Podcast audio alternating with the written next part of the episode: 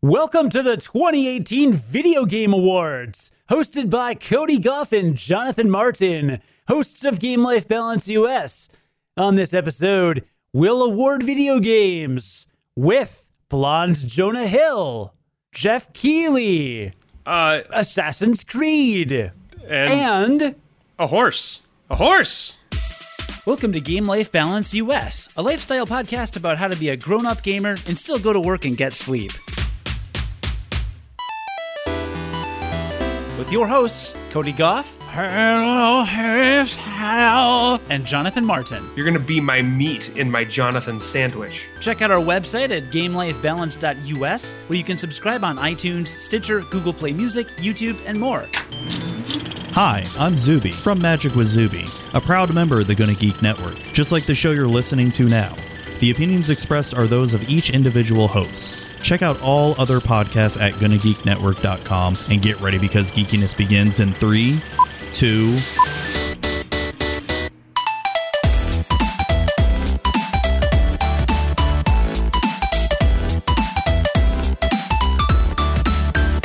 I just want to apologize ahead of time. Uh, I'm battling illness. I mean, it's, it's like it's that time of year, you know.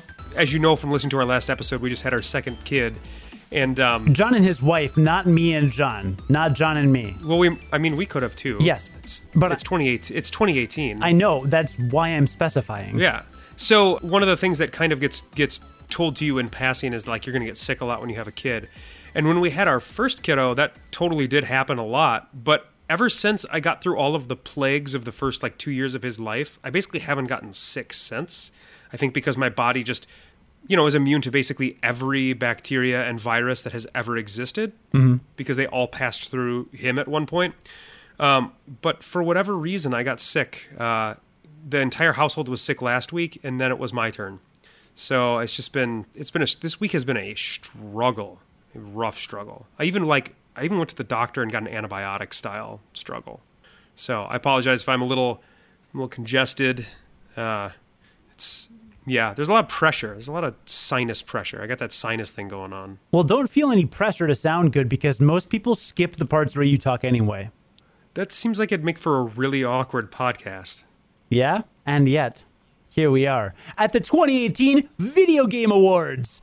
What's first, John? Best racing game or best immersive sandbox game? I don't think I've played either of those this year. So I am probably not the most qualified.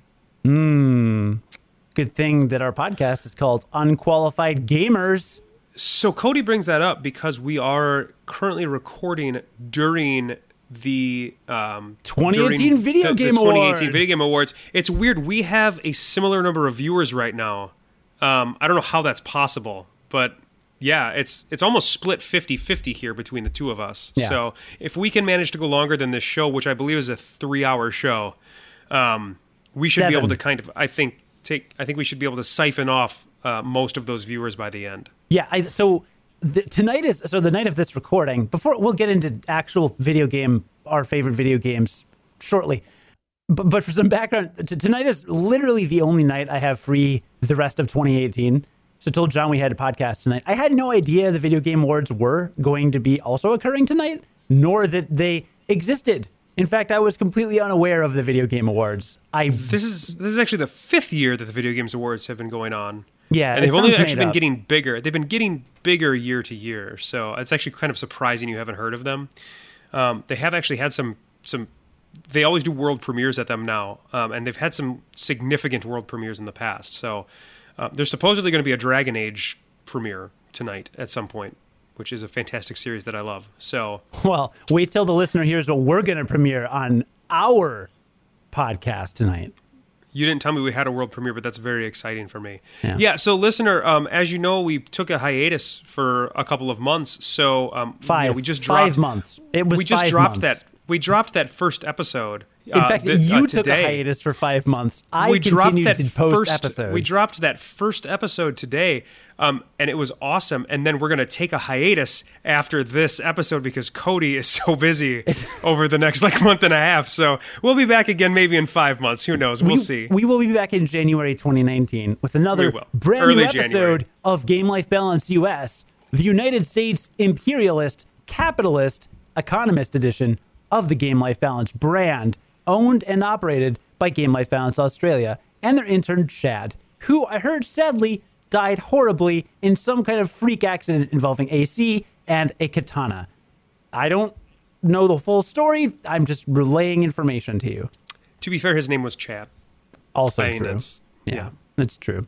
Well, we are going to talk about our favorite games of 2018 because one, we still haven't played any SNES Classic games, which we'll resume doing next year. Yep. And two, um, all we talked about was life stuff last time, and uh, Yeah. I'm sick of And bef- that. and before we continue, yeah, because we are, I mean, at our heart, we are a video game podcast. We love video games. It's We're a just we- lifestyle have to- podcast. I thought.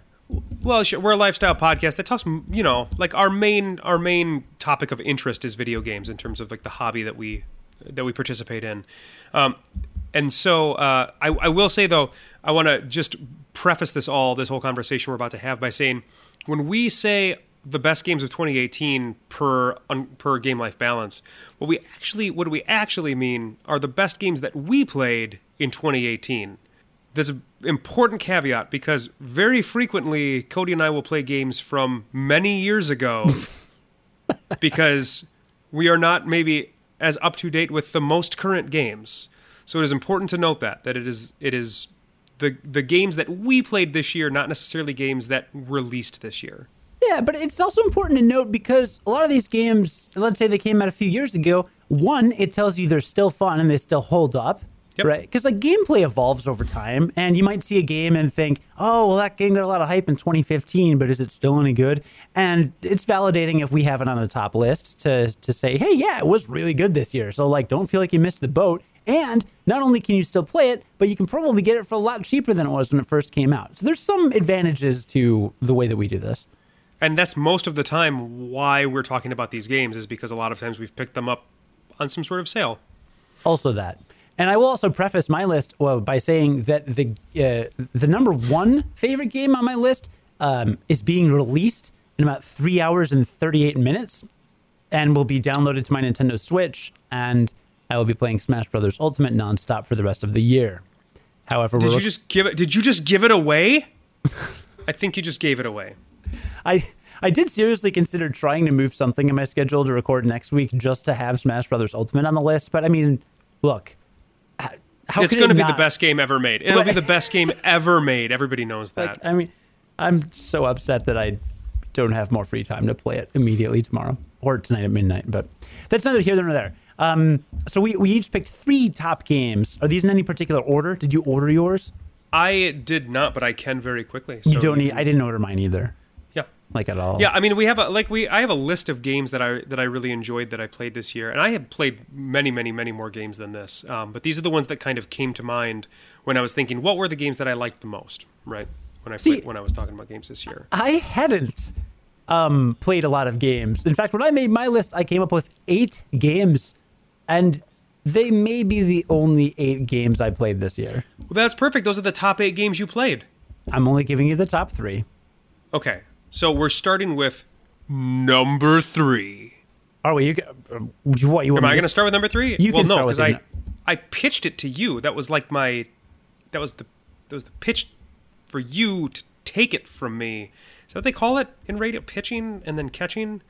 I'm trying to say I pitched to you, the catcher, who caught that, who was then supposed to roll, run with it, roll with it, ride with it. No, none, none of those are real things. Um, uh, so I'm going to tell you my runner-up because we always have to have a runner-up. And then Sure. So this is number four. This is number four, is no, what you're saying. it's the runner-up. okay. It's not necessarily number four, but it is the runner-up. Okay. All right, my runner-up is Final Fantasy XIV Stormblood. Now, this is a weird thing to say, but I should talk about this a little bit. Final Fantasy XIV is the first massively multiplayer online role-playing game I've played, the first MMORPG. I've talked about it on a zillion episodes. We know this. I love it. But hey, it's been a journey for me because, like, John, you've told me that these MMOs, the game doesn't really start until you've completed the game, right? Mm-hmm. And what that means is you play in apparently some MMOs, including 14. You play the storyline, you you get your characters up some levels, you you know, clear main quests and kind of know the ropes, and then you do some dungeons, then you do some advanced dungeon raids, and then you get to the like really difficult content. And The whole structure of an MMO is get to the end game content, is what that is. Nothing is unlockable until you've finished everything else. And Which then, is usually at the max. I mean, it's that, that's at the max level. Yeah. Is when you reach max level. yeah, the max available level, and then you take these challenge battles or dungeons or whatever, and you play them over and over and over again. You grind them because at the end you get a certain type of currency or special items that randomly drop, and you can use that to get really powerful gear. And gear is like the big, the big thing that you go for in these games, right? Like that's. I mean, what, what else would you? I mean, you're outfitting a character. What else would you be looking for? You know, I mean, that's what you're looking for. Right. So like that's literally what MMOs are. I had never gotten to end game because uh, even even after like three years of playing the game, I never reached max level. And over the last few months, since we've been podcasting, I now have max level with not one but two characters, and I'm kind of close to a third character at max level. So now I'm experiencing the end game, and um, I want to talk about that experience briefly because I love the storyline of Final Fantasy XIV. Like all Final Fantasy games, it has It's it's excellent. it's really good story, right? And have you played any of Heaven's Ward or Mm-hmm. Yeah, no? I played a lot of Heaven's Word. Okay, awesome. So Heaven's Ward, I think, was the pinnacle of the story. I think that that's the the best part. If it if it is it Heaven's Ward or Heaven's Word, like looking Heaven's Word. It's it's look it, well, it's Heaven's Ward. W So like a place, because a ward is a place. So it's mm-hmm. Heaven's Ward. You know, I don't. I well, think it's Heaven's Word. I think it's like you're looking Heaven's Word because it's all about dragons. that's what I thought. Well, I think it's a play on words because the Heaven's Ward is also the name of a knight contingent. The Heaven's Sword, the weapon you use to slay. Nope, there's All not right. that, but that it's the Heaven's Ward. They ward away the dragons. Anyway, that come I played. that. I played a good. I think I got up to like level sixty-eight. Was that fifty-eight? Fifty-eight, probably in Heaven's Word. 60s max level in Heaven's Ward. So I, I got up to level fifty-eight. Oh, okay. Oh, all right. Cool then. I played a good amount of it. So phenomenal story. Really loved it. It was really good. Stormblood does not have nearly as good a story. It's a bit more of a kind of a straight thing. It's still uh, excellent though. Like every time I play this game, uh, like I don't know, the, the bar keeps getting so high. You know, I'll say something like Heaven's Word had a really fantastic story, and then I think about any side quest or any piece of dialogue or or any fetch quest or basically anything I do in this game. It's just written so well, but it's just so great. But now that I'm at the end game, it's an interesting place to be because I don't know that I love MMO endgame content, but I but I also know that I'm doing it wrong. So let me explain that. Um, I'm at the end game and I can play the max level dungeons. That's great. And then there's some battles. Let's say you fight Omega Escape or like Kefka is a is a boss that you fight in this from Final Fantasy VI. Well, I can fight him over and over again, and these are like reasonably difficult things that are max level. But then there is an extreme version, an extreme version of these battles and a savage tier. And So I can- there's um, like multiple, multiple versions of these battles. There are, there are. So Yep. if I go on YouTube and I watch a like bit, to give you an idea if you've never played these games, the difficulty comes in like learning the patterns of the bosses so that you don't get killed in one hit and you can continually do damage while running around and dodging things, anticipating what the boss will do next. Um, some things require you to communicate with partners. Like if you're tethered to another person, you can you either are supposed to run next to each other or far apart. But the game doesn't just like spell this out for you. You have to know, oh, okay, I'm tethered to somebody. Now I have to run over to them or I have to run away from them. And if you don't know the mechanics, they're called mechanics, then uh, you die, other people die. It's really bad. Now, most boss battles basically in this game, I can watch a YouTube video that's three to four minutes long and get an outline of basically all of the, me- of the mechanics.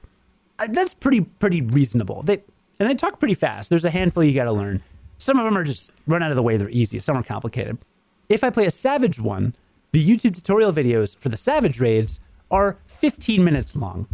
So you are learning four to five times the amount of mechanics. because because and th- that's all mechanics, right? It's that's that's an entire 15 minutes of different mechanics. Is that right? yes, That's pretty significant. it's just talking through it really fast. Now, I do think it would be fun to practice with uh, with a group and try to learn the mechanics and fight one of these savage things.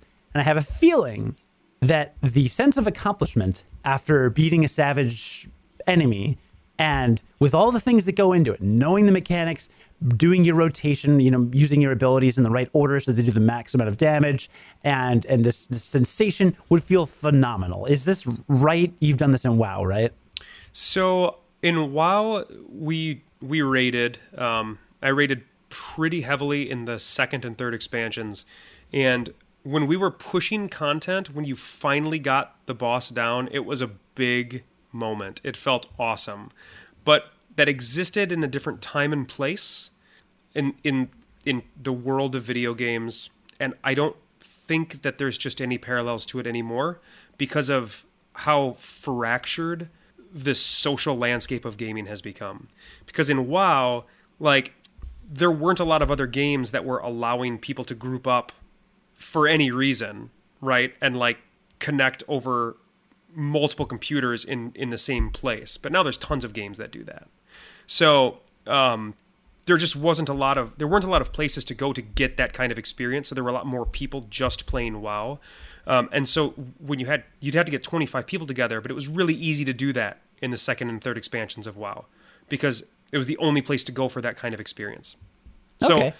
yeah, Final Fantasy 14 isn't quite the same. A lot of times groups are like pickup groups now, where you just queue up for a dungeon and you get put with 10 other random people, right? And then you you go in there and there's like I raided with the same people for two and a half years, and like I was the raid leader for a long time. Um, and I really got to know those people. I mean, we we met up with one a couple of times, you know, from from our WoW guild. I mean, it was a it was a different experience. It was a different thing than what MMOs are now. Yeah, interesting. All right, Yeah. I just I just wanted to kind of mention my experience uh, and say I feel like I'm kind of between two spots. The single player experience is really really fun and really not that particularly challenging. It's a couple challenging fights, but you know nothing major. And then there's the really savage stuff where you you have you basically have to find a good smart party that knows what they're doing and Yeah. kind of know what you're doing and prove that you know what you're doing so you don't get booted right away. And it's like a commitment. Like I would have to commit like a day probably to just grinding for at least a few hours on a Yep. Saturday or something. So um, my schedule does not allow for that now, nor do I know that it, it necessarily will. So I'm in like a very weird place to to be playing an MMO right now. Um, they just announced Shadowbringers, the new expansion for next summer. I'm really looking forward to that. But like I've I've kind of stepped back on my, my Final Fantasy 14 playtime um, quite a bit. And uh, John, I'll say on record, you were right that uh, when you said when I started playing this game, you will not be able to do everything in this game. You were correct. There's no way. Yeah, I that's pretty much every MMO I think in my experience. Yeah. But that said, 14 is still a phenomenal Final Fantasy game. If you've not played it, I don't care if you hate MMOs or you think you hate MMOs, it's worth playing. It's totally incredible. We all have different experiences. Maybe you'll hate the single player stuff. You just want to blaze through and get to the get to the savage stuff. I don't know. So do I have to have a runner up? Yeah. I would say then looking at my list, my runner up would see I'm like but I'm between two. But You can have would two runners up, John. I would probably say Darkest Dungeon, which I started playing again, and I, I've talked about that game. The game came out like four or five years ago, and I have definitely talked about it on this podcast before. But I got really into it again this year, and I'm playing through another kind of adventure of it. And I think the latest DLC just kind of came out a couple of months ago, and I'm pretty sure they're done expanding it. But um, I started playing that again, and I'm just I am in love with that game, and it's a run-based game, which I'm just I'm totally into right now. Um, I think that that is a very there are a lot of games coming out that are run-based. Um, When you mean run that is- based, you mean like you I mean, like you. I mean, like you play until you die, and then when you die, you you kind of start over. Except in in Darkest Dungeon, it's you you have a town that you're building up, and that's persistent as you go on an adventure, kind of collect stuff, come back and build up the town. Um, but the concession is, is it's it's kind of Lovecraftian in terms of the what you're what you're fighting. You you've got a bunch of really um, surly characters that are coming to help you kind of excavate your family's ruins, which were built on top of this portal to some sort of eldritch dimension. Um, and so like you've got um, you know brigands and and um, just like they're they're terrible people that are coming in that you're recruiting. And there's an insanity mechanic where they're getting stressed out more and more and they can become insane. Um, it's just it's really good um, and you go into the dungeon and you kind of that's really loud That's really whatever that is is that was really really loud. what Um, was really loud? I wasn't doing anything. whatever that was. Um, so uh, you like go in. Yeah, I don't know. I heard maybe it's just maybe it was a problem with my earphones. Anyway, um, you uh, like you go in and there's a couple of different types of dungeons you can go in. There's you know short, medium, and long uh, kind of kind of dungeons that you can go through and you push your party as far into it basically as you can go on each run. If you can complete the run, you get a, you get bonuses, and you come back and you use the thing the things that you acquire to then build up your town, be able to further expand your characters, et cetera, et cetera. So it's just like you're building up this giant platoon of people that you then go in in parties of four. Um, and each character has like seven different abilities that they can have four equipped at a, at a time, and they all have each individual each individual ability has different levels to it.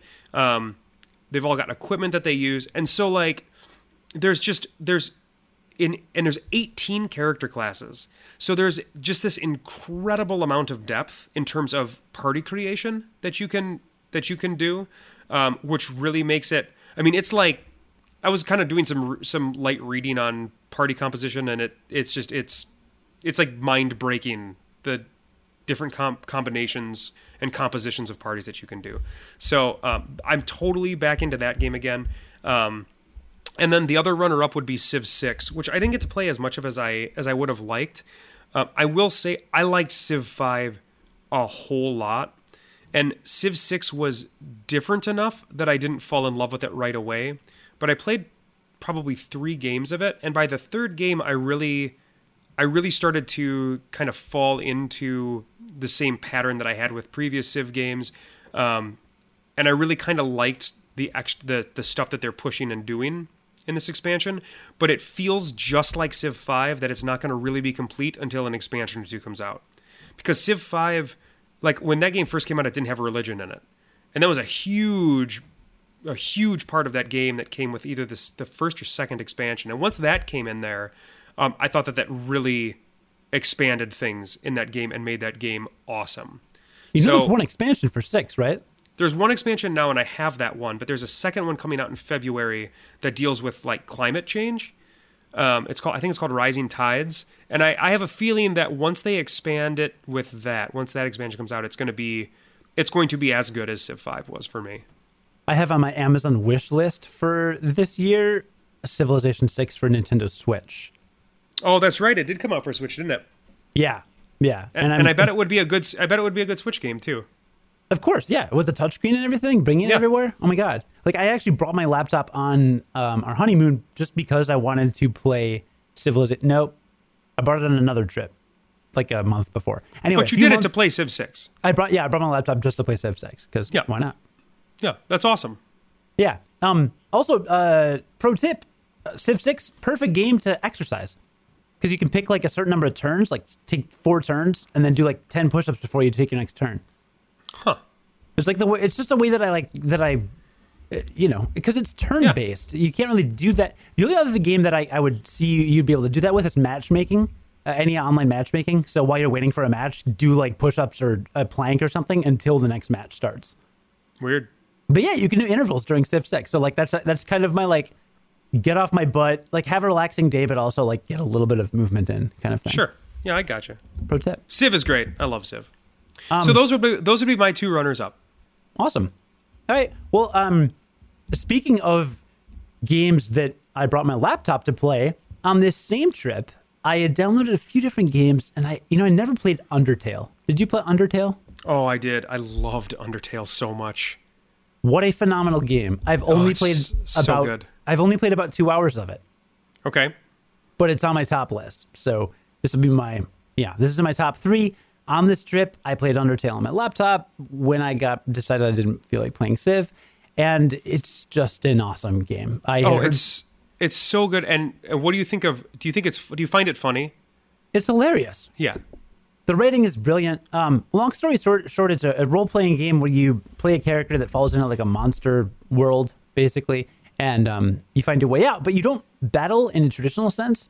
You can battle, but each battle you have abilities that are tailored to that battle. So let's say you get attacked by a stack of pancakes or something. You might be able to like pour syrup on it, or I don't know, like take a blueberry out of it. I just made that up, I can't remember any specific examples, but you do these random tasks during battle that change with every battle, with every enemy you face, and that placates the opponent. And then you can kind of like mercy them and, and just like let them live and everything is fine. Or you can actually attack and kill. But there's two different like kind of paths you can take to to approaching the battles in the game. But the writing is is fantastic. The music is really good. The only reason I even played it is because I would go online and every time I went on Overclocked Remix, there's like 15 new Undertale music remixes. The Undertale fandom is incredibly uh, they they are very active.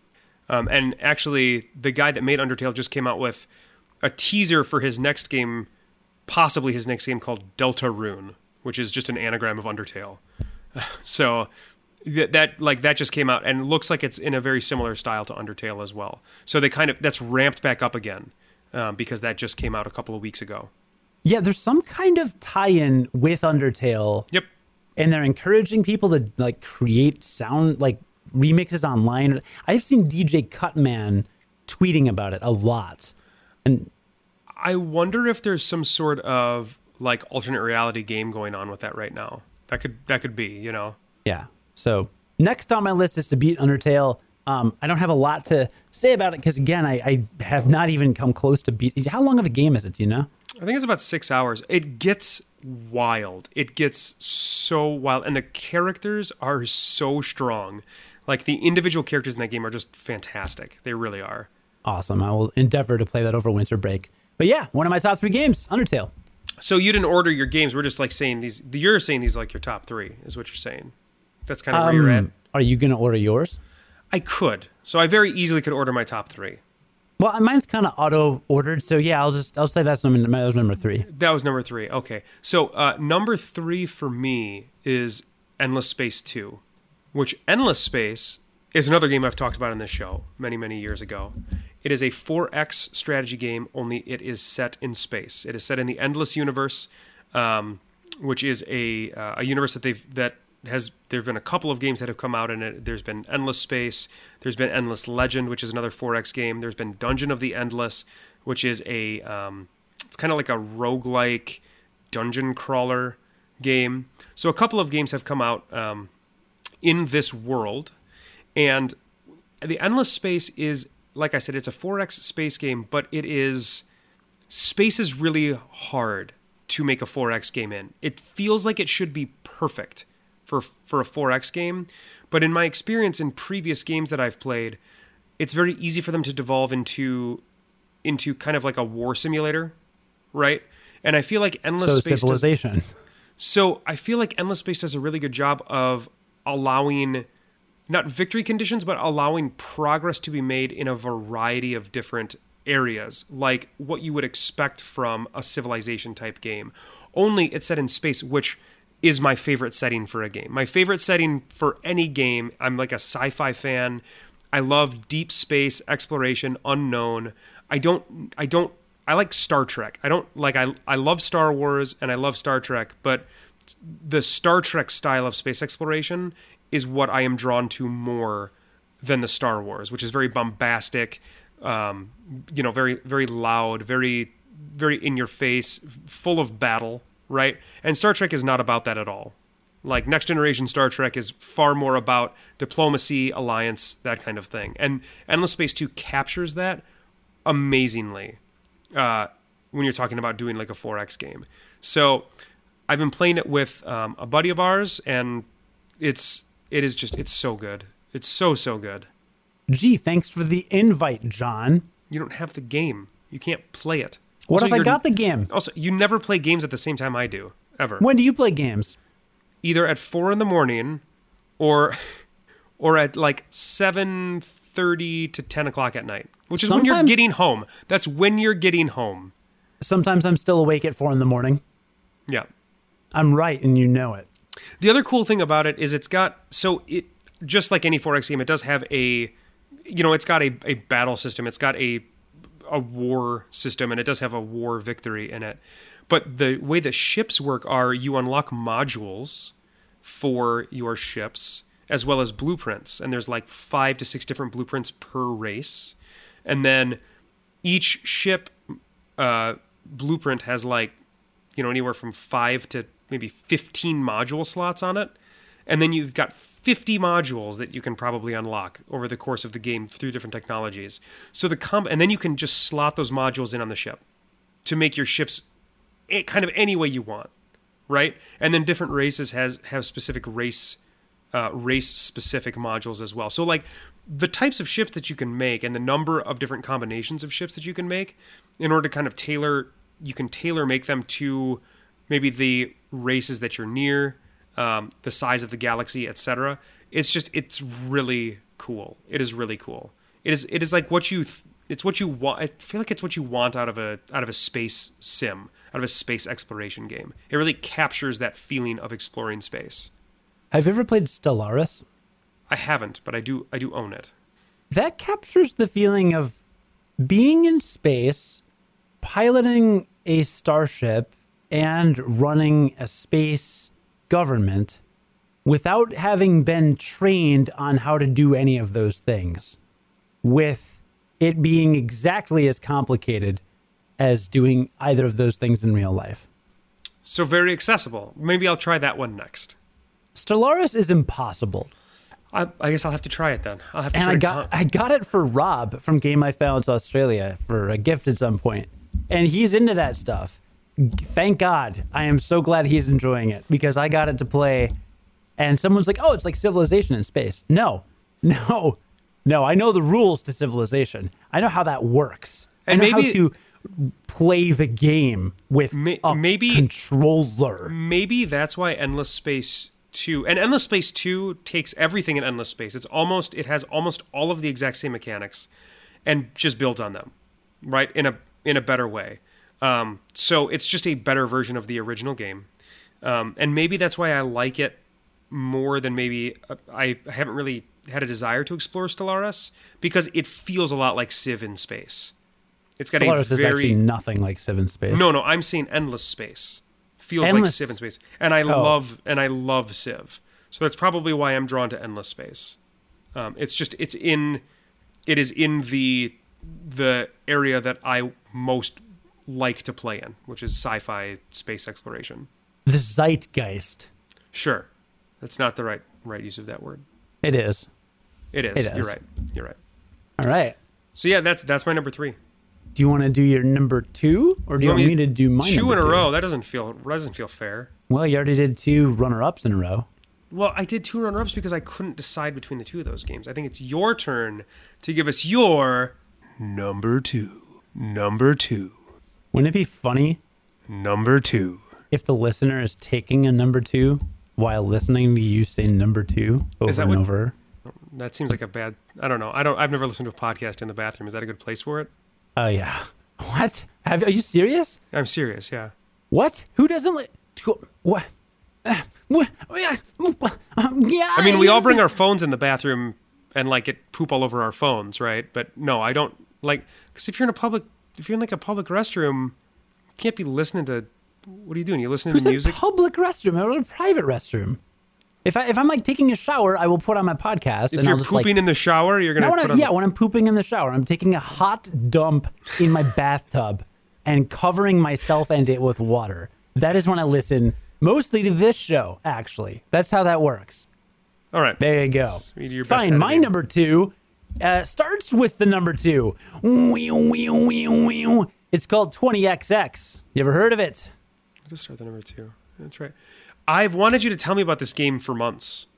I've wanted to talk about it for months, actually. So 20XX, man, I have so much to say about this game because, um, just because, it's a because it's a good game. well, Because it's your number two game of the year. There are three games I played this year that heavily borrow from or are inspired by other video games, and they each do so to a varying degree of success. My number one game of the year actually we'll does get it, to. which we'll get to, has the does it with the most success, and I think a 20XX is a, is a close second. And then the third game is called Timespinner, which is a game I kickstarted and was very disappointing. Excuse me. Um, but I would love to do like a special episode where I kind of like wrap up all three. I just won't have time to do that until 2029. So Right. there you are. But 20XX is a roguelike So every time you play, the stages are built this differently. The stages are procedurally built or generated or whatever. But it's a 2D platformer in the style of Mega Man X.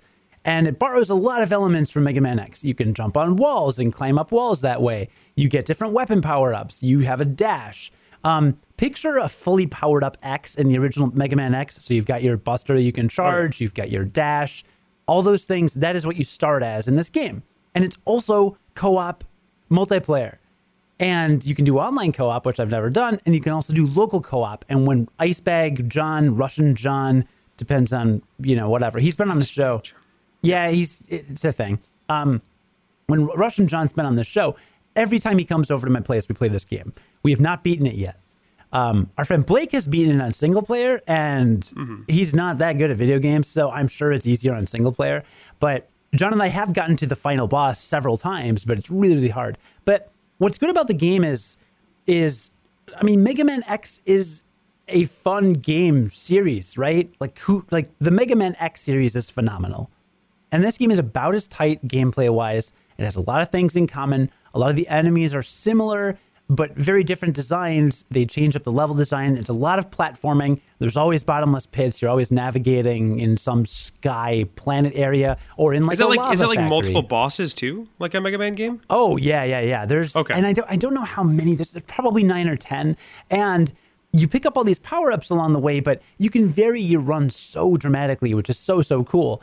Um, for example, when you beat a boss, you can choose one of a few different power ups after. You can choose increase your max health, increase your max special weapon energy, or get that boss's weapon. So you can actually go through the game, and we did this for a long time without even picking up the boss's weapons. We just wanted better max health. We didn't even use that. Then we discovered that some of the weapons, some of the special weapons, are just totally OP, and they'll crush bosses in like a second. And some have shields that generate around you, like a Woodman from Mega Man 2, and some have the shots that split into different places almost all the weapons you've probably seen in a Mega Man game in some form. And all the bosses um, are interesting variants. Like there is basically a chill penguin. I think he's actually called Frostbeak. And his sprites, the, the character, is designed like a penguin that has Sure. some of the same moves as Chill Penguin. But it doesn't rip off Mega Man X. It's not like you feel like you're just playing a shoddy remake. It feels like you're playing an expanded idea of what the Mega Man X series should be. And I really like it because it's done so well and it has its own personality and um, it's very challenging. There's there's runs where we have died on the fourth or fifth level, and um, it takes probably thirty to forty five minutes for a, a full run, depending on when we get destroyed. Um, but it's just really fun, and, and if you die, then the other player has to get to a certain point before you can revive the other player. It's just it's just a really tight, solid game. With it's just a lot of fun. And there's no uh, there's no um, advancement in between runs, right? I mean, it's just run starts, run ends.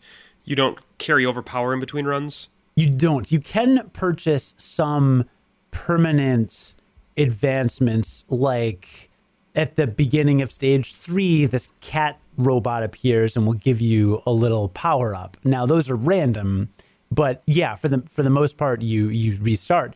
Um, you also over time unlock better. So there are power ups in each level that you can buy at shops for Sure. these these nuts that you pick up in the level, and you can you also get these like credits at the end of every run. You can use the credits to buy new items that will randomly That show will randomly up in show those up. shops. Yeah, it's a, it's like a standard roguelike then. Yeah, very standard roguelike. They also have a daily challenge, a weekly challenge run, Sure. a boss run, uh, lots of different modes. They have a couple DLC characters that we've read aren't like that impressive, so we didn't get any DLC. But it's just great. It's just a really fun, high energy game. And like you, I really like what did you call them? The run based games, like they're they're roguelikes, roguelikes or roguelites or run based games. Yeah, I like those. And 20XX, I, I, I recommend really highly. Like, it's still really fun. I want to keep playing it with John until we freaking beat it. But uh, yeah, it is. And it's it, the challenge is is is real. The challenge is it's nice to have that high level of you know because a roguelike should most I think the classic roguelike feel is like you're probably not going to win most of the time. Right. And you know, I'll be honest, like they it's the perfect style of game for a parent. Because you may get like 30 to 45 minutes of uninterrupted playtime at a time if you're lucky per day, right? Like that's sometimes I get a little more than that, but that's what I can maybe count on. Um, and so you can do a whole run. You feel like you played a whole game if you do a full run. And then when a game also, and I get to talk about this a little later, but then when a game also allows you to advance your characters or advance um, like the story in between those runs, well, then you always feel like you're accomplishing something, and that's really nice. Yeah, for sure. So 20XX, check it out. It's on sale on Steam all the time. I still don't even own it. I just use John. John just logs into his Steam account when he comes over, and it's it's on my computer. Yeah, but, you've talked about it before. I really need to try it because it sounds really cool.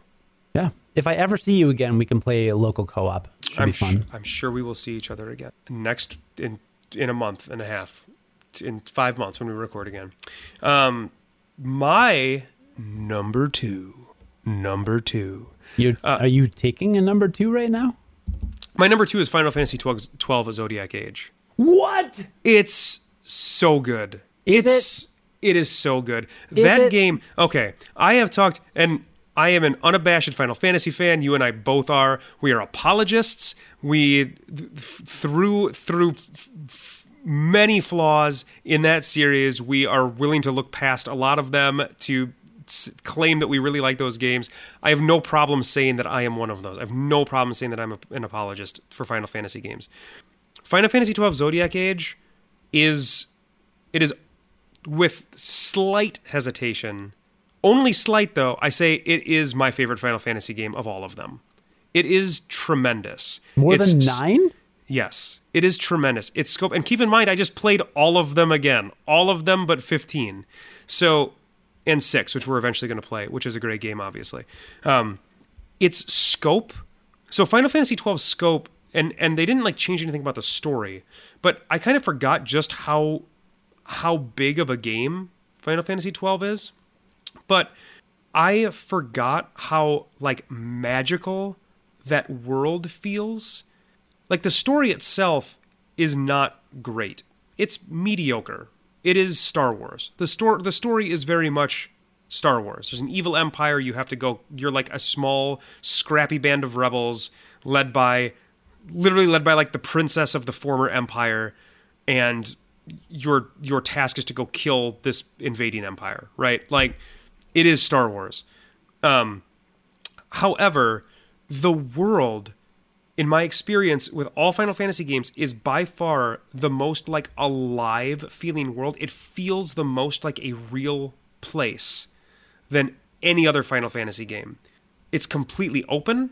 You can go from like the city of Rabanastre where it starts and you can just walk. You can just walk through deserts, through jungles. You can go like as far as you want. It feels like a fully connected world. And so what that ends up doing is it makes the game just feel massive and like massive and interesting. It feels like there's always something um, in like every twist and turn of every place that you go, and it always feels and it always rewards you. In the in Zodiac Age, um, they changed a couple of things. They didn't change the story at all, but they changed how treasure worked. Because in the original base game of Final Fantasy XII, treasure was randomized. It was a weird thing. You would open a treasure at one point in time, and it would be one thing. And if you came back at like a different time, or if the the, the stars aligned correctly, you'd come back and you might get like a rare piece of equipment. It was a it was a really weird system. I don't exactly know what they were going for with it. It didn't work. It it failed. It was not good. They changed that. They completely overhauled that. There's a slight randomness with the system now. However, there are static chests where like Hastega is a spell that you're going to want for your party that spawns in one chest in one dungeon, and you have to find it there. So you always know it's going to be there when you go, right? When you go there. So um, it makes it so that it's much more it's much more reliable in terms of like the the best equipment, the best spells, that type of thing. Um, and it makes it easier to plan out your party. The other thing it did was the license board is was a system in the original base game where it was just a big old board and you got points for killing stuff and um, you would use those points to unlock the ability to use items. You would you would buy the license to use items. Well, the board was huge. It was enormous. And if you didn't build your character down like a specific path, you could find yourself not able to use the equipment that you were like getting to in the game and then being underpowered to continue with the game without grinding out stuff. So the, in the Zodiac Age, they use this job system where eventually at a point in the game you pick two character classes for each character and the license board is specific to that character class. And can, they can only use a specific specific types of weapons specific spell types. Um, and so it focuses them. It focuses your characters and it makes them far more individual. So there's 12 character classes and six characters. Each character gets two classes So this isn't just a re-release; they like overhauled it. overhauled it completely. Yeah. Okay. Yeah, and it is it's just and they did some other smart things. They gave there's a 2x and a 4x option which um, when playing the game which literally just speeds the game up two times and four times. There's some really like big deserts that take a very long time to walk across. You can just speed it up to 2x and just fly across the desert right? Or 4x fly across the desert. Or if you're trying to run through a if you're trying to run through a uh, like a dungeon that you ha- that you need to go through to, to get to another area that you've been through three times right? You just you can run through it at 4x which is a great way to get through those areas. And they i mean they're using that concession because the game the game came out in what 2006 or 2004 so the game is an old game and it uses some of it uses some old game design and it's a smart way to bypass that. Um, and the other thing I did this time, which I had not, I had not done the first time that I played that game, was I did as I did everything but like the the hardest boss in the game, um, which has like 200 health bars or something like that. Yeah, it's got like two million hit points or something. Outrageous, totally yeah. absurd. That's the only thing I didn't do. But even like the the second hardest boss, I beat, um, and I realized just how much content they put in that game. I mean, it is it is insane. It is insane. By doing all of the hunts, it's insane how much they have put they they have in that game, and it Yeah, made me really appreciate that game even more than I already did. So it's it sounds awesome. I, I legitimately actually kind of want to play it because of what you just said. But like, who wants to do all the hunts? I mean, really? The hunts are great, and they only get better. Um, they start off kind of boring, but then as as you go on, and they kind of like add some, they kind of like modify some of the way that you would normally play the like play the game. They get more and more interesting. Um, and like I was super excited to fight Gilgamesh again because he's hilarious in that game, like he always is, and he, he was awesome. It was fun to do that again. But then going past that and doing some of the more complicated hunts that I hadn't done the first time that I played it, it was just it was that game is tremendous. It is tremendous. It is it is my favorite Final Fantasy game. I will say there's a good fair amount of music I didn't like from it, but there's some good music in that game too. Yeah, for sure. wow. And the All voice right. the voice acting is mediocre, but the the characters, other than your main two char- like the like Van, who's like the the we'll call him the main protagonist, but really there's six protagonists, and Penelo, who is just kind of kind of nothing. There. They're just they're just kind of vagrants, right? Like they're not interesting, but everybody else is interesting. Ash is interesting. Yes, Ash is interesting. Ash is far more interesting than I think you remember. Probably. Balthier is interesting. I'll give you that. I mean, he's very he's roguish, he's funny, he's fun, but he's also a judge's son, right? Like he's very he is. I agree with you. He's he's pretty. Aw- they're all awesome, except for really Van and Penelo. Well, he's the leading man. He is the leading man. Isn't there some generic guard you have in your party too? Basch, Basch is not a generic guard. The Stampede? Basch is the guy with the that has a twin. Oh, Basch. Yeah. Basch, yeah. I don't know. Like, you, like I said, I agree with your sentiments about the um, horrible storyline. If I go back into I it, did, I, I, le- I definitely didn't say it was horrible. I said it was just it was mediocre. It was fine. I think it's horrible. Um, I, look, Star Wars. You knew who Darth Vader was. He was the guy in the black, the black helmet. I can't. I don't remember a single character from Final Fantasy twelve, other than the the five of the protagonists. I mean, that's fair. Like I think like the the story is not that good. I agree. No, no, no. But everything you said about the world, I mean, I do very vividly remember running around the desert and running around a forest where I wasn't supposed to be yet and, you know, getting killed because you're like fighting way high level stuff. And there, there there's a definitely level of immersion. Like I, I'm, you know, I don't want to crap on the game too much. Um, from what you said about the changes they made, I mean, another frustrating thing was like, you could you um, in past Final Fantasy games, you would have let's say six to eight main cast characters. You could have three in a party at a time, maybe four. And at some point during the game, you would be forced to use certain characters. That does not happen one single time in Final Fantasy XII. You can literally use the same three characters the entire game and never have to swap them out, which is fine, but I didn't know that. And I found that very annoying when I got to the end of the game and I had been swapping in and out characters to like level them up. Yeah. And I'm like, why did I do that? I compl- it's a complete, like you literally just pick three and because they're not unique in any way, they're completely interchangeable, right? Other than like maybe the limit Well, break in the in the original version of the game, right? the original version. So it sounds like what you're saying, from what you're saying, they fixed the like two gameplay things that really bothered me, and um, uh, it's just a lot better. So no, I'm I'm tempted to play it. Did you play it on PS4 or Steam? I played it on Steam. How was the music? Awesome. Because. I worry that about like them re-synthesizing some of the music and it being no, it weirder. sounded great. All right, I'm a I'm a I'm a purist when it comes to Final Fantasy music. No, I understand that. Like I won't play Final Fantasy VII on Steam because like God no. I think they, I want to say they orchestrated it in in the remake.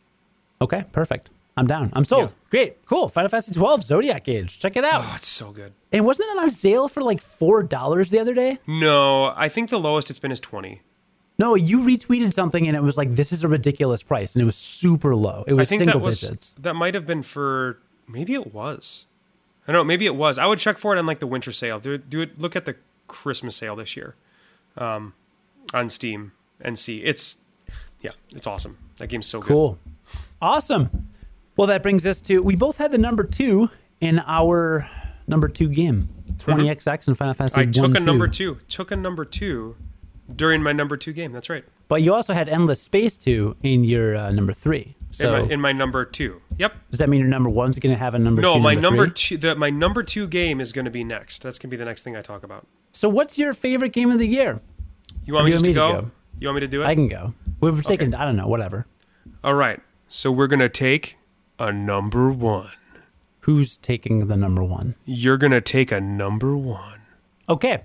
The uh, best, most impressive, incredible game I played probably this year is a little game called Axiom Verge. Oh, oh, it's so good. It's so good.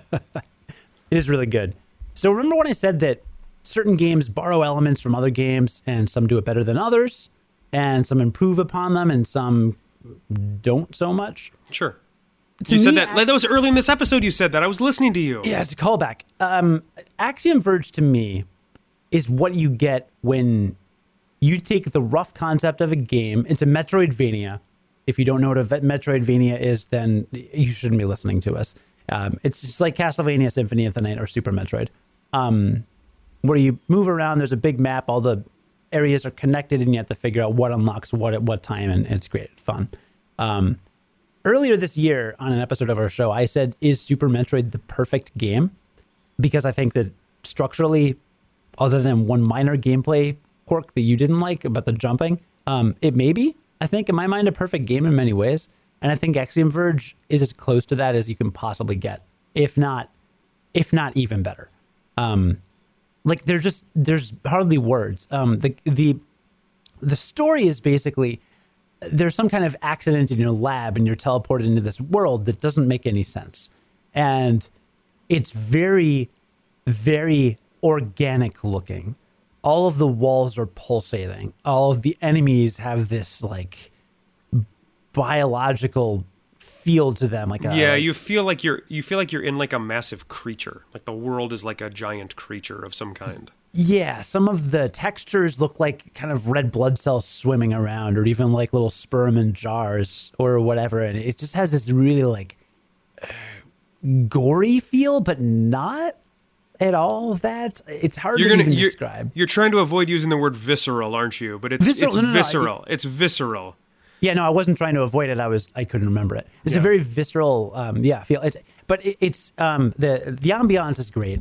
They set you up with a little hook of a story, which is really cool. Um, but they don't over the overdo the dialogue. So a mistake that a lot of side-scrolling games make is overdoing dialogue. Because if I'm running left and right trying to get places and kill things, I don't want to stop every ten feet and have some random dialogue box pop up. but they sprinkle in a handful throughout the game, and it's probably six to eight hours for my first run. Um, yeah, my my thing is I really like the feeling of isolation that Metroidvanias sometimes uh, convey. Like Super Metroid is is the most isolation, right? Because you literally don't see a single other other friendly face other than those animals that can't really help you. But generally they just there's it's so isolating. And in Axiom Verge there's no other humans. You find this this race of beings there, but they don't like they don't necessarily feel benevolent necessarily. Like they kind of feel like they're in it for themselves. And you kind of they kind of make you feel they kind of made me feel like I was a tool for them, right? You almost have kind of an uneasy feeling the entire time. The entire game, yeah. I would also equate it with Risk of Rain, which has been two of our favorite games, Sure. one of our favorite games, both of us for a long time, um, with that feel of isolation. And they do it in an 8 bit graphic style, which, and this is what really is phenomenal to me. Oh, keep in mind They- this was just an aside. This was literally one dude that did this entire game, including the music. This Yeah, was that's a insane to me. single dude. Um, and he has a really interesting story. He made this game because his kid has a chronic illness that he he's like trying to to make money for, and he's it's very it's very he's got a very interesting story. Well, since he's the only person that worked on it, I'm guessing he has a lot of money because I've seen this on a lot of top games lists. Yeah. So Um, anyway, yeah, you can continue. um, which is good. I mean, I you know I didn't know that part of the story, so um, I am sorry to hear that. But I, I'm I would imagine this guy has made a lot of money off this game because it's so good. And I played on the Switch. I paid full price, almost full price for it on the Nintendo Switch. Um, I was going on a trip, and I asked our friends, "Which should I get? Axiom Verge or Hollow Knight?" Axiom Verge was on sale for like you know thirty cents off or something, and I was like, mm, "It's on sale." But um, yeah, it's like I can't even describe fu- fully just the level of immersion. And with this eight bit graphic style, what he does with it is you know in NES games how sometimes a pixel will be out of place not a pixel but maybe maybe um, parts of pixels will There's be some out like of place or- graphical. There's u- there's some like graphical glitching that happens a lot of times in NES games, right? yeah like a yeah, like- background texture copies itself over something else and it's Yeah. not totally smooth so Axiom Verge does that on purpose but it also incorporates it into the gameplay so you'll get like a ray that you aim at a bunch of bricks and it, it literally kind of glitches out that part of the game. So it changes the textures and you can now pass through walls. And it does so in like a glitchy way and it like flashes in and out. Basically, it looks like a broken Nintendo game, but it's seamlessly executed.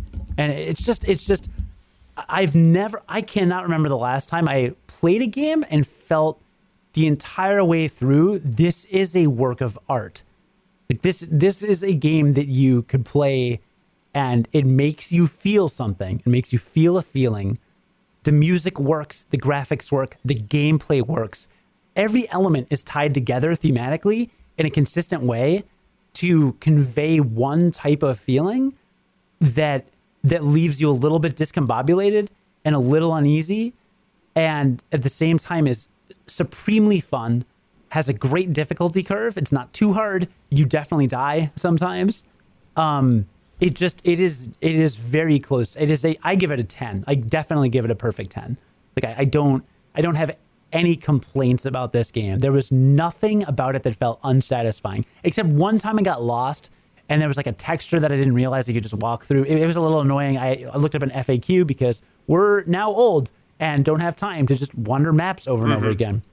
But other than that, if I played through it again, like oh my god, um, just the abilities you get, the the lab coats you get, it's, and nothing about it feels like a ripoff of any Metroid game or any Castlevania game. It's it's just its own unique thing, and the fact that one guy did it when I got to the credits, I, it blew my mind. So yeah, The, the crazy part is that you probably didn't see some of the optional weapons that are pretty well hidden. I would imagine you didn't find them unless you like looked at an FAQ to find them.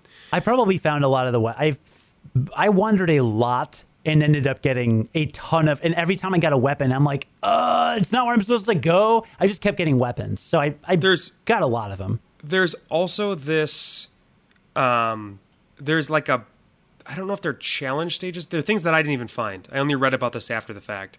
But they're like these like special out of the way hidden secrets that exist in that game too that you can s- sort of stumble upon. I think you're supposed to like stumble upon at least one of them to know that they're there, and then find the rest of them. I didn't find any of them, but they're like alternate worlds basically within this world that you kind of glitch into. So it's got this whole other thing too that That is super I never cool. I never got to see. Yeah, it's a that game is awesome. And to be, to be honest, one of the things that I like the most about it was the music. And you didn't mention that, but the music of that game is it is it is eerie and a little spooky um and like uh really eclectic in these really in these really weird ways. It's kind of like it's kind of like um dirty. It feels dirty uh, it's really I just I uh, that music I've listened to that soundtrack before by itself. I mean, and I don't do that a lot with games anymore, but I have definitely put on the Axiom Verge soundtrack and listened to that thing start to finish because it's got some really really great music. Yeah.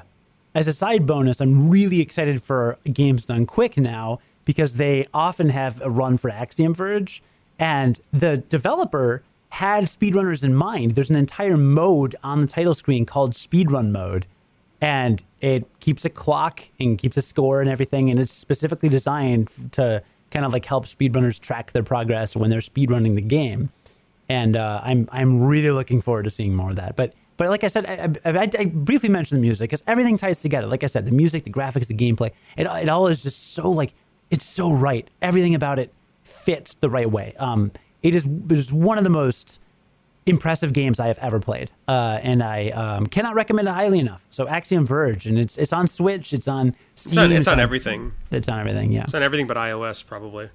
Yeah, yeah. There was one part. There, there's a, a like a decoder you get in your menu screen, and you can put in ten characters, um, to, like type them in to to get power ups and different things. So I did find one area where you had to enter the code when some, I you had to decipher a code from a note you find somewhere, and then use it in a room to like make a piece of wall disappear. And I don't remember how I figured out how to do it, but I just did and I tried it. And like this whole chunk of wall disappeared and it ran through this wall and it felt like the coolest thing ever.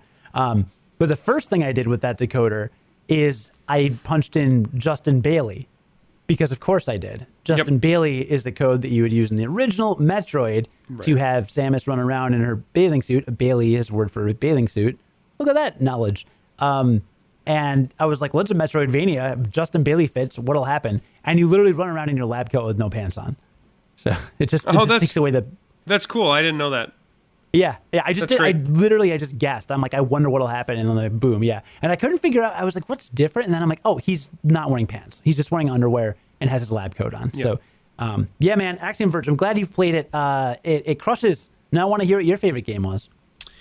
So my favorite game, I had mentioned it previously in the past couple of months, but um, my favorite game is another run-based game that the early access technically came out last year, and I played a hundred hours of early access to this game, and then I stopped playing it for about six months before the the regular game came out. It was um, uh, it's it's Dead Cells, which we have definitely talked about. Again, another game we've talked about on the show before, but I went dark on it. Right, like like I said, I played it for like a hundred hours, um, and it is a it is an action platformer that has the tightest controls of any game that I've ever played. Um, and so it's a run based game, like we've talked about. You are unlocking items that can appear later in the run. You find blueprints for items, and you're collecting cells from fallen enemies. And then in between levels, you can like contribute cells towards unlocking the blueprints that you have found over the course of your runs. Once you unlock the item, it can occasionally show up in your run, right? And then there are three different times during the course of an entire run where you can upgrade the actual like map itself permanently. So there's ways to do like permanent upgrades, and then there's there's ways to unlock other items that you may see later. And there's like 120 items. But the thing that makes this the best game that I play this year is simply the feel of the game. It could have a it could have other skins on it. So the skin, you know, the the appearance of the game is this kind of cartoony fake 16-bit look. I mean, it's kind of grainy a little bit, but it's not it's not actually 16-bit, right? Cuz it's never actually it's never actually that. It's just kind of aping on that. It harkens back to that. Um, so it's got like that 16-bit look to it, um, really colorful, uh, and it takes place. It takes place in like the dungeon of a castle, and you're you're working your way through the castle, and you are literally like a group of cells, like you are a gross pile of cells that finds their way to a dead body that inhabits this dead body, and that's what you're using to to work through the castle. It's got this really it's got this really wacky sense of humor. Like you'll you'll knock on a door and there'll be somebody behind it that's like, "Hey, get me out of here." There's there's like water coming in, and you'll knock on the door again, and then they just won't answer, and your guy will just like shrug his shoulders, like, eh. Or there'll be another one that's you know you'll knock on the door and the guy's like, "There's something on my leg. This thing's on my leg. It's getting off my leg," and then you'll just see it scream, you know, uh, and then your main character will just give a big thumbs up, like a dumb doofy thumbs up. So it's got this really like wacky sense of humor. So it could have had any skin on it, but the feel of the game, of the action platforming, is the reason why this game is number one. Because I have never played a game where. So I took a bunch of time off, like I said. I got pretty good at the game by the time I got I had gotten through it last summer. Um, I never completed a run. I never beat the last boss ever in that hundred hours. So I came back to it and I was very clearly rusty. I was very clearly not as good at the game. And it was very apparent because I started playing it again after taking so much time off. And I couldn't get past, you know, like the the fourth stage of 10, right? Like I but once I kind of settled back into it again and got a feeling for the timing of things and the controls, um, you can you can roll you can roll cancel you can cancel out of any movement by either attacking or rolling. So if you don't want to if you want to try to dodge something, you can do it at any time. You can sh- you can use a shield if you pick up a shield at any time to cancel some sort to cancel an action, right? So it gives you complete control over yourself. And so if you make a mistake, like if you get if you die, it is very it feels very clearly your fault. It never feels like you had gotten cheaped cheap shot by anything in this game. Um, and just because of that feeling of control over it, and because you're constantly unlocking new things, and there are so many items that the build that you end up with is very, very different every time you play the game. So you have four items total that you can have, and when you have this many combinations of items, you're not, you know, you you find maybe five items each level. So you can never bank on finding your favorite thing. And each of those items has different levels that increase on the, depending on the stage that you're at. So by the end of the game, you have to start using the higher level items. You can't just hang on to something and continue to use it, even though it's like your favorite weapon that you use. You have to use the later items that you find and the more upgraded items that you find. So it just forces creativity in a way that's really interesting. Just because you have to find the synergies between the the items that are available to you from what's unlocked. Now, when when you finally beat it, did were you like, all right, I'm done with this game? I did beat it for the first time. I haven't gone back to it since. I I 100% will. I needed a break from it at the time because I had played only that game for like 30 straight hours of gaming when I finally beat it because I was reaching the last boss consistently. And that's also not how you know that like you're getting better at the game is because I couldn't get to like the second boss when I picked it back up again. But I was reaching the last boss on almost every single run by the time I finally beat it. That's so awesome. What, what's the gameplay like? it is it is a it feel I mean it it it looks like a Metroidvania, right? So it like it, it had some levels have verticality, some levels have are just horizontal, very horizontal. Um, there are monsters that pop up that you can usually you either going to have melee weapons or ranged weapons. You're going to have tools on your R and L triggers that that you use. They're like special powers that you find, um, and you just are killing things. And you're moving through the level to try to find the end of the level. The end of and there's multiple exits, so there's multiple full paths to the game. To Kind like of keep a- it fresh.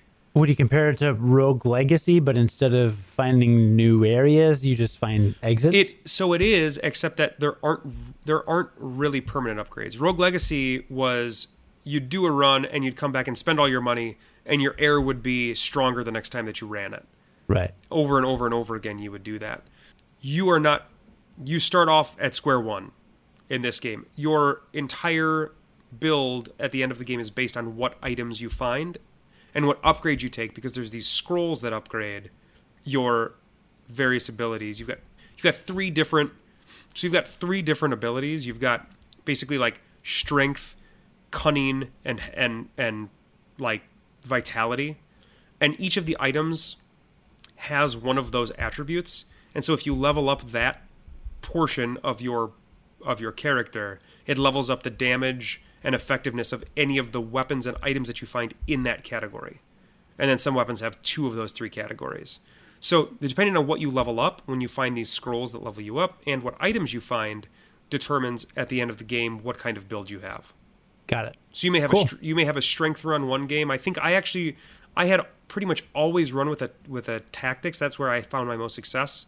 Um, but I ended up finding these really good strength based weapons on the run that I won, and so and I generally was not playing strength ever when I played through it.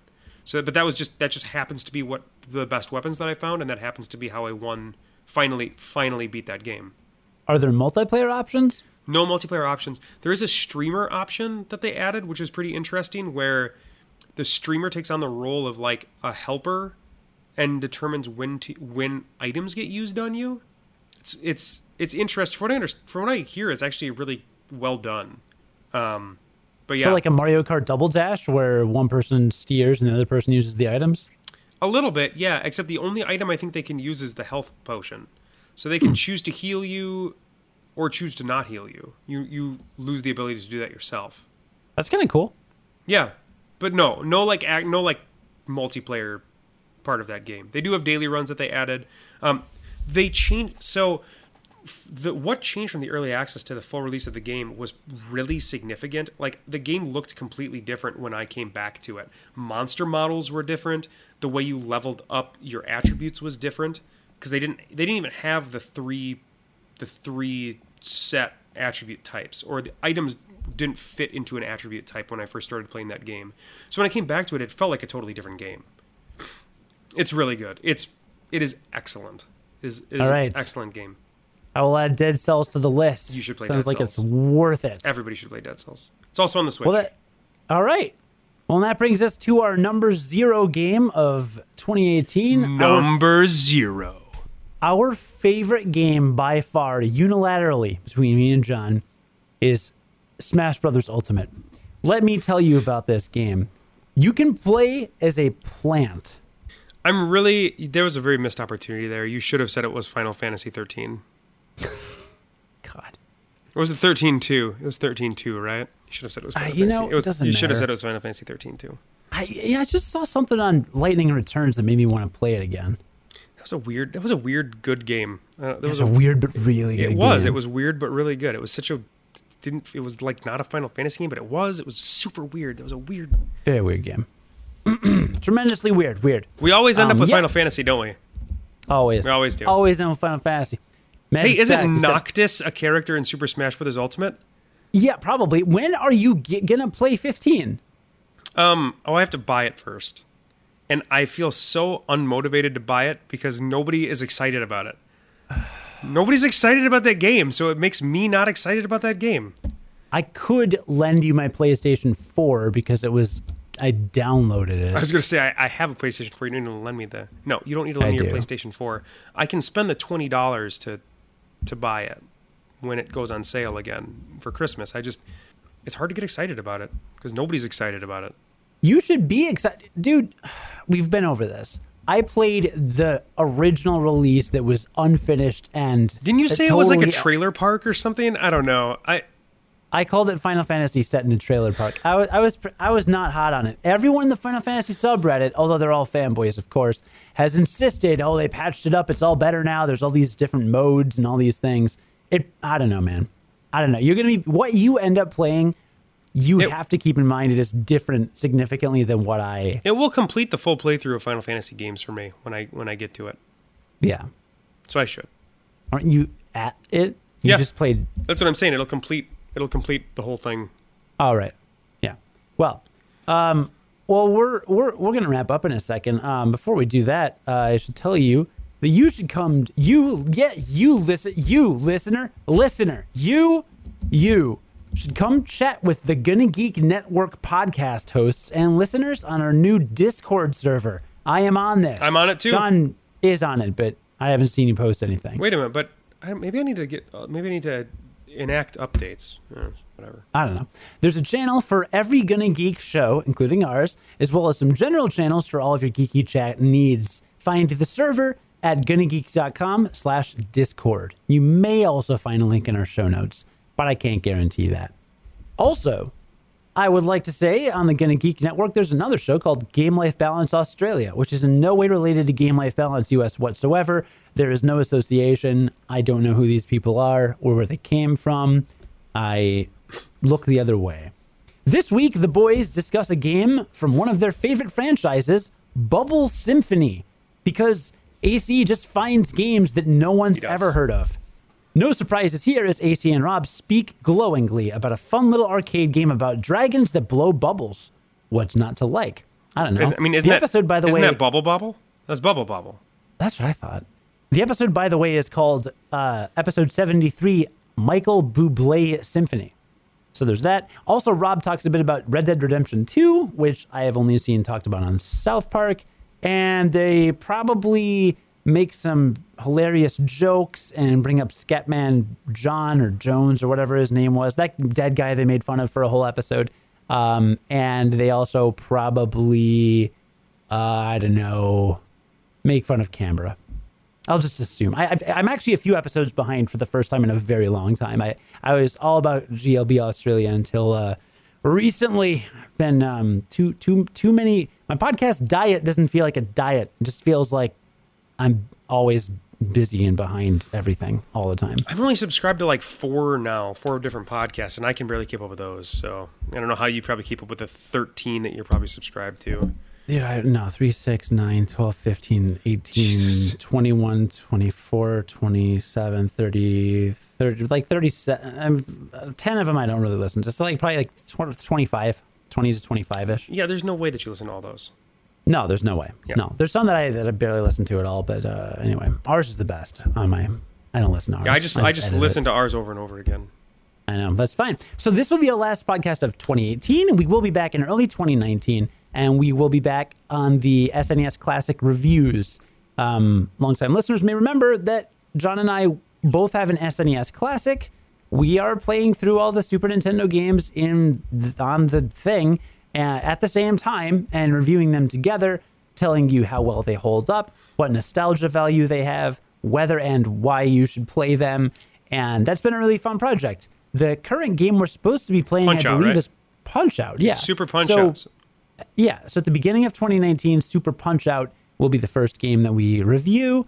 And then we will try to do a bi weekly release of this podcast, Yep. depending on my workload and whether we hire more employees to help me with my day job. Uh, maybe we will do an every three week release schedule, but I almost guarantee we will uh, have a regular, um, regularly released schedule in 2019. Yeah, I think it. To be honest, I think it might be your fault this time if we don't. I think I'm pretty settled in now. Yeah. Actually, I think it was always your fault. That's how I remember it. Is it?